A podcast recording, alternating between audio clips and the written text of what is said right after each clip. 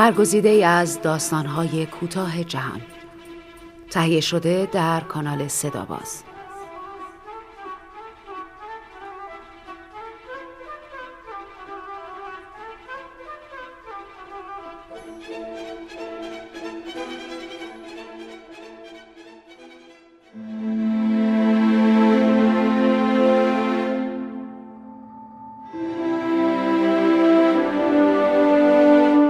کت سهرامیز نویسنده دینو بودزاتی داستانی برگزیده از کتاب سفر به دوزخ. مترجم پرویز شهدی. انتشارات دشتستان. با صدای بهناز بستان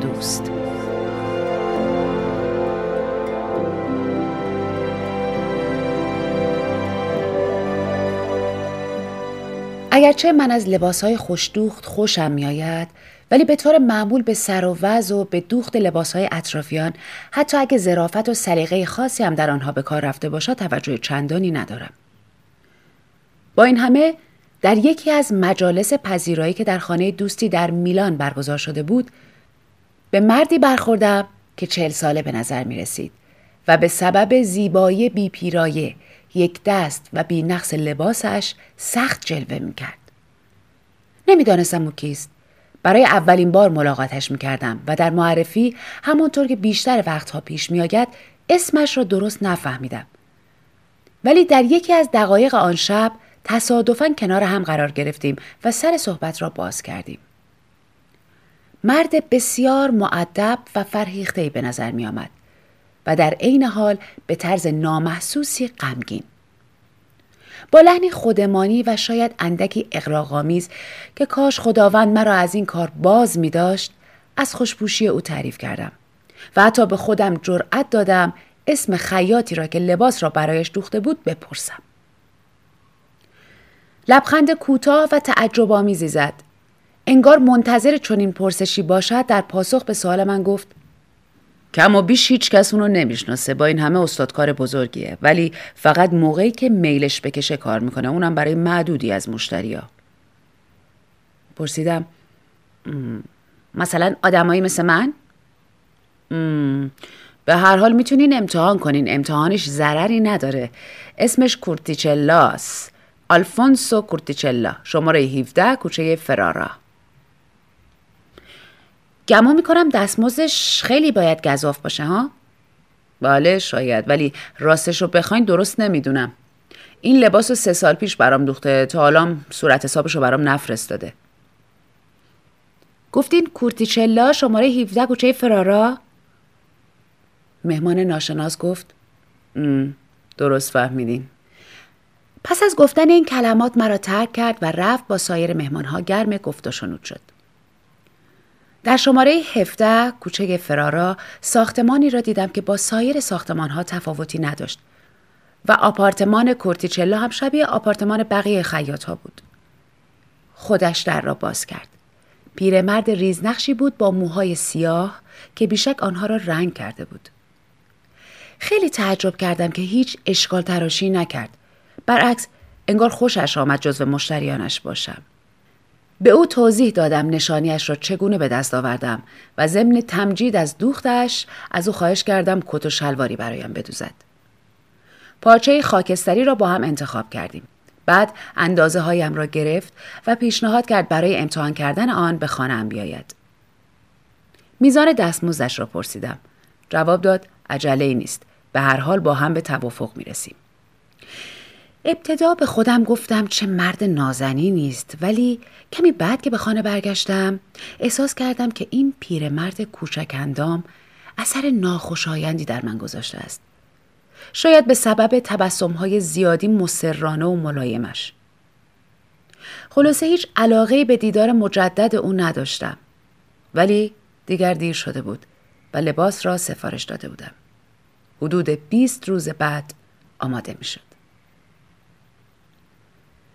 پس از تحویل گرفتن لباس آن را پوشیدم و جلوی آینه خودم را نگاه کردم. شاهکار بینظیری بود اما نمی‌دانم چرا شاید هم به علت همان خاطره ناخوشایندی که از پیرمرد خیاط در ذهنم مانده بود هیچ تمایلی به پوشیدن آن احساس نمی کردم. هفته ها گذشت تا تصمیم گرفتم آن را بپوشم.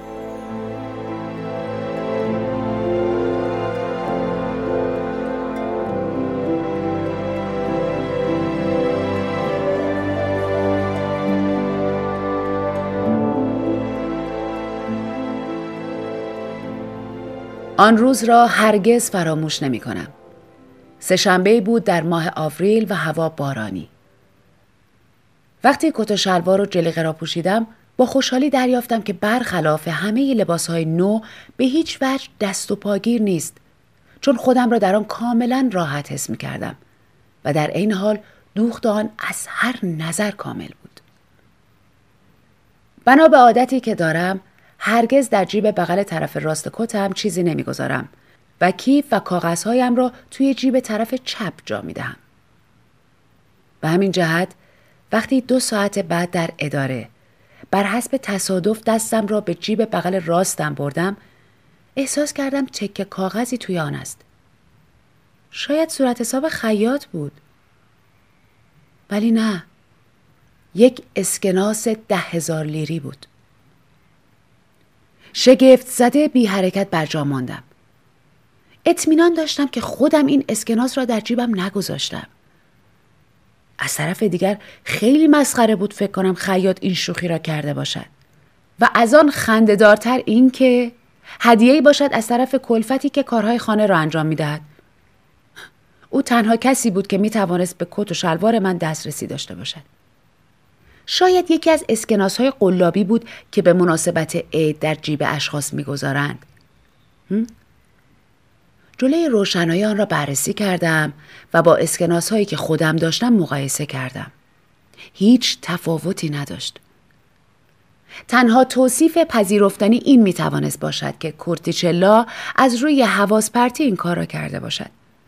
به طور مثالی که از مشتری ها این پول را بابت پیش پرداخت به او داده و چون کیف همراهش نبوده برای اینکه اسکناس را گم نکند آن را در جیب کت من که پهلوی دستش به جالباسی آویزان بوده گذاشته است.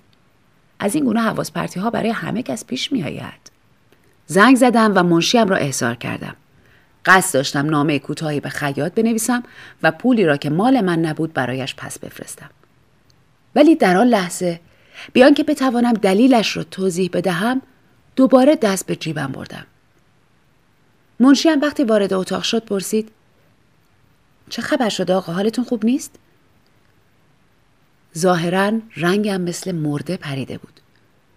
نوک انگشتانم با لبه تک کاغذی برخورد کرده بود که چند لحظه پیش آنجا نبود. به منشیم گفتم نه نه چیزی نیست. سرم یکم گیج میره.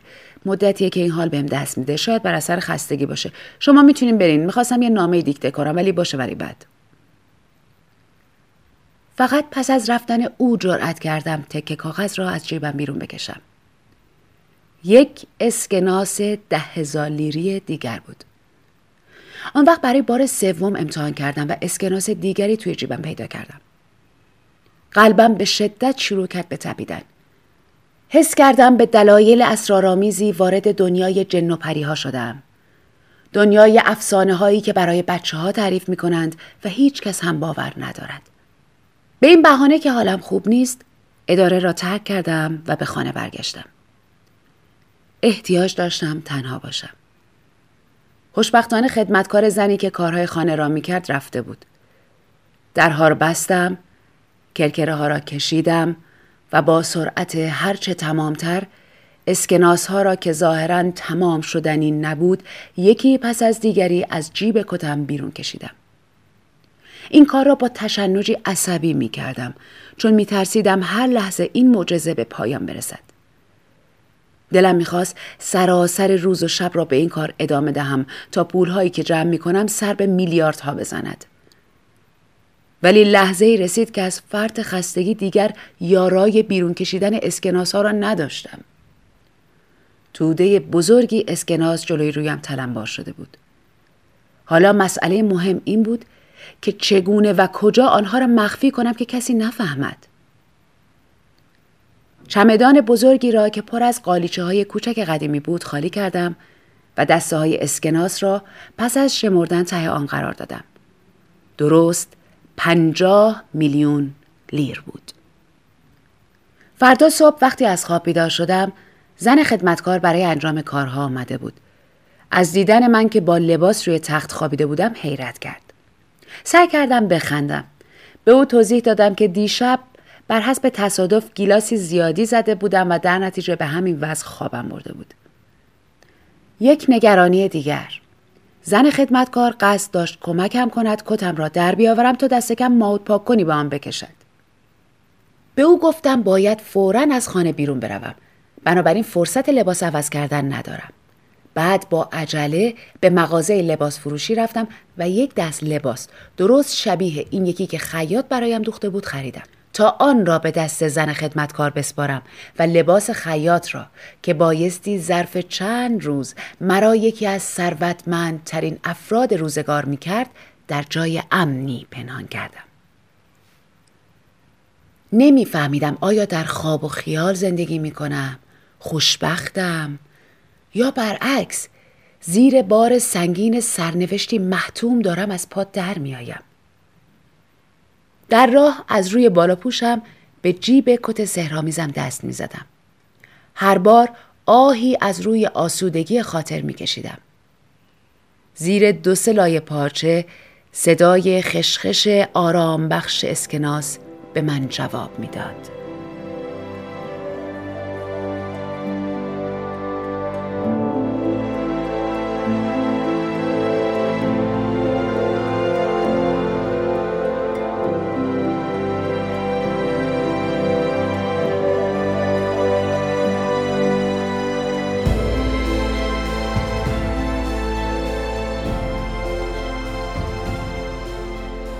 ولی تصادفی عجیب هزیان شادمانم را مختل کرد. در صفحه اول روزنامه های صبح خبر سرقت بزرگی که روز پیش صورت گرفته بود با حروف درشت همه صفحه اول را پر کرده بود. چهار راهزن کامیون زره پوش یکی از بانک ها را که موجودی روزانه شعبه ها را جمع آوری می کرد و به خزانه مرکزی می برد در کوچه پالمانووا متوقف کرده و پولها را دزدیده بودند.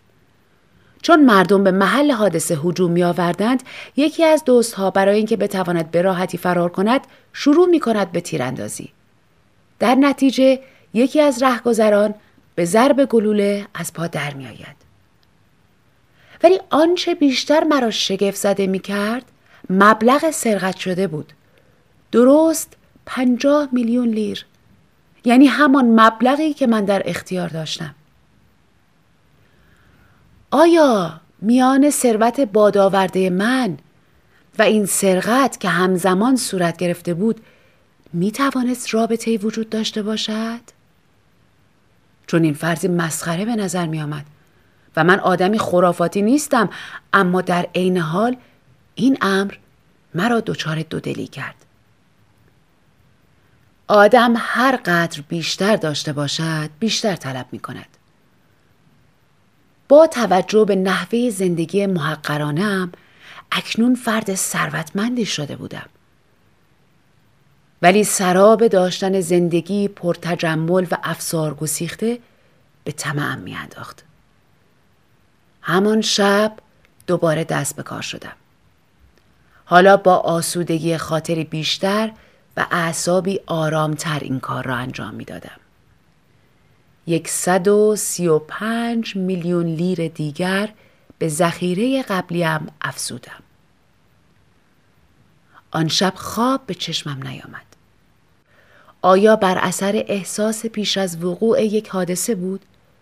یا عذاب وجدان مردی که بیان که استحقاقش را داشته باشد به ثروتی افسانه‌ای دست یافته بود؟ شاید هم نوعی احساس پشیمانی مبهم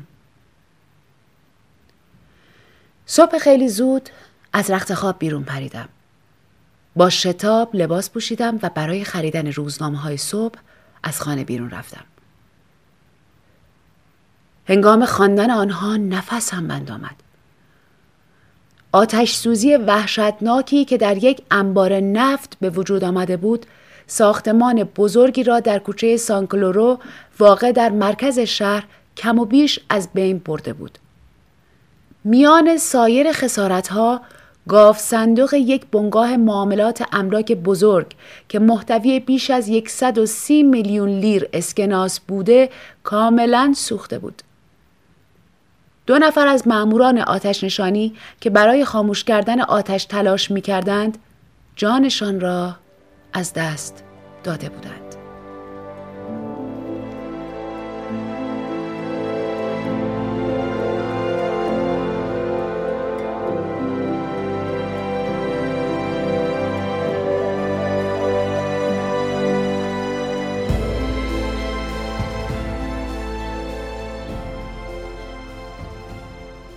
آیا لازم است همه جنایت هایم را یک به یک شرح دهم؟ بله. از این پس می دانستم پولی که از جیب کتم به دست می آورم از محل ارتکاب جنایت، دزدی، خونریزی، نومیدی دیگران، مرگ و به طور خلاصه از دوزخ فراهم می شد. ولی عقلم با خوداگری از روی استهزا هر گونه مسئولیتی را از طرف من در این ماجراها انکار می کرد. و آن وقت بار دیگر دستم کاری که خیلی آسان بود. در جیب بغلم میلغزید و انگشتانم با شور و شهوتی ناگهانی لبه اسکناس را که همیشه هم نو بود میفشرد. پول پول. پول باد آورده. بیان که آپارتمان قدیمیم را ترک کنم. از این جهت که توجه کسی را به خودم جلب نکنم ویلای بزرگی خریدم. مجموعه گرانبهایی از تابلوهای نفیس جمع آوری کردم. با اتومبیلی آخرین مدل رفت آمد می کردم و پس از اینکه به علت بیماری شغلم را ترک کردم در مصاحبت زیباترین زنها به نقاط گوناگون دنیا سفر می کردم.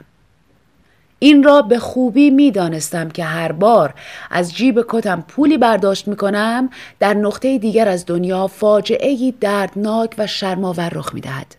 ولی همواره تقارنی مبهم میان این دو رویداد بود که با دلایلی اقلانی نمی‌شد آنها را به هم ربط داد. در این میان با هر برداشت پول وجدانم منحدتر می‌شد و بیشتر در لجن فرو می‌رفت. پس خیاط چه شد؟ هر قدر برای مطالبه صورت حساب به او تلفن کردم کسی گوشی را بر نداشت. وقتی به محل کارش مراجعه کردم به من گفتند به خارج از کشور مهاجرت کرده است. در خارج به سر می‌برد. کسی هم نمی‌دانست کجا.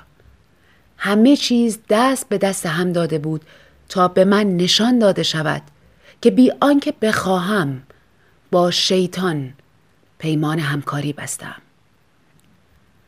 این ماجرا همچنان ادامه یافت تا اینکه شنیدم در ساختمانی که در گذشته سالها در آن سکونت داشتم یک روز صبح جسد پیرزن 60 ساله ای را که با گاز خودکشی کرده بود در آپارتمانش یافتند.